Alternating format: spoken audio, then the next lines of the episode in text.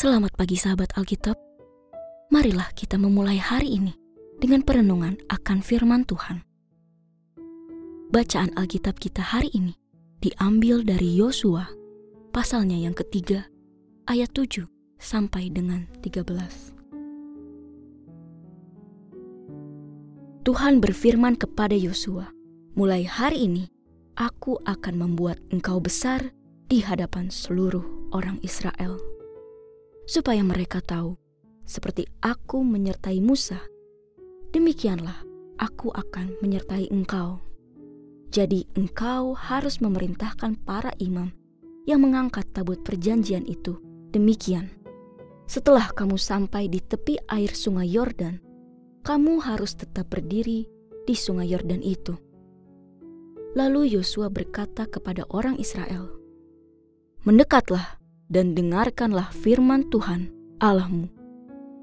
Kata Yosua lagi, dari hal inilah akan kamu ketahui bahwa Allah yang hidup ada di tengah-tengah kamu, dan ia sungguh-sungguh akan menghalau dari hadapanmu orang Kanaan, orang Het, orang Hewi, orang Feris, orang Girgasi, orang Amori, dan orang Yebus.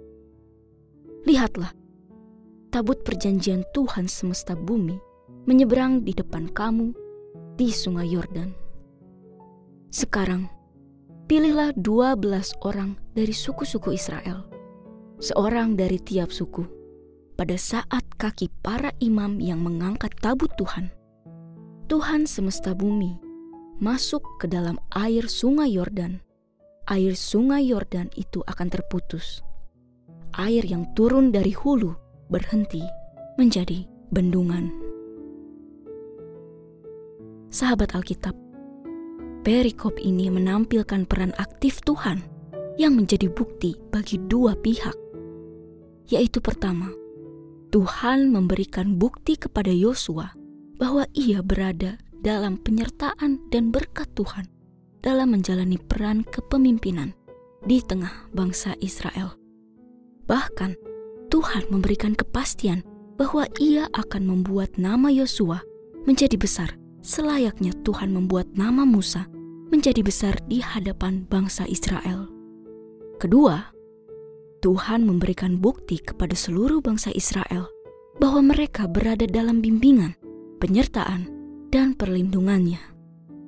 Pada intinya, Tuhan sedang menunjukkan kepada Yosua dan seluruh orang Israel bahwa mereka aman berada dalam perlindungan, penyertaan, dan bimbingan Tuhan. Sebagai umat Tuhan, kita mengimani bahwa segala perjalanan hidup ini berada dalam pimpinan Tuhan. Persoalannya adalah, terkadang kita sendirilah yang terlalu enggan untuk mengikuti bimbingannya. Kita merasa mampu untuk bertindak sesuai dengan rancangan dan mengandalkan kekuatan diri sendiri. Alhasil, tidak mengherankan jika ada individu yang mengaku sebagai umat Tuhan, tapi sikap hidupnya justru penuh dengan kepongahan, entah di hadapan sesama manusia maupun di hadapan Tuhan. Ia merasa bahwa segala keberhasilan yang telah ia jalani adalah hasil dari kerja kerasnya sendiri, tanpa mengingat bahwa segala yang ia miliki tidak dapat dilepaskan dari peran aktif Tuhan yang lebih besar dalam kehidupannya sendiri. Pada hari ini pun, kita diajak untuk merendahkan hati di hadapan Tuhan, untuk mengimani segala bimbingan Tuhan, sekaligus mengingat segala bentuk penyertaan Tuhan dalam kehidupan kita. Marilah kita memulai dengan menggali ulang ingatan akan pengalaman pada saat Tuhan menunjukkan kuasanya untuk mengarahkan kita dalam perjalanan-perjalanan kehidupan yang tidak mudah untuk dihadapi. Melalui langkah-langkah semacam ini, kita pun akan semakin dimampukan untuk menyadari bimbingan Tuhan, memiliki kerendahan hati untuk mengakui peran aktif Tuhan, bahkan sanggup untuk menghadapi situasi sulit yang sedang kita hadapi saat ini. Ingatlah bahwa Tuhan yang berjalan di depan orang Israel dan membuka jalan bagi mereka untuk menyeberangi Sungai Yordan. Dia pula lah yang membuka jalan bagi kita. Mari kita berdoa.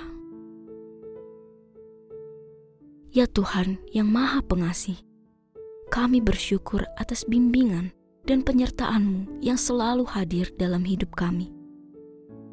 Kami sadar bahwa segala yang kami miliki dan capai adalah karena kuasa dan rancangan-Mu. Mampukanlah kami ya Tuhan untuk selalu merendahkan hati di hadapan-Mu, mengakui kebesaran-Mu, dan mengikuti setiap petunjuk-Mu dalam hidup kami. Bantu kami untuk tidak terlalu mengandalkan kekuatan diri kami sendiri, melainkan selalu mengandalkanmu sebagai sumber kekuatan dan pengarah hidup kami. Di dalam nama Tuhan Yesus, kami berdoa. Amin.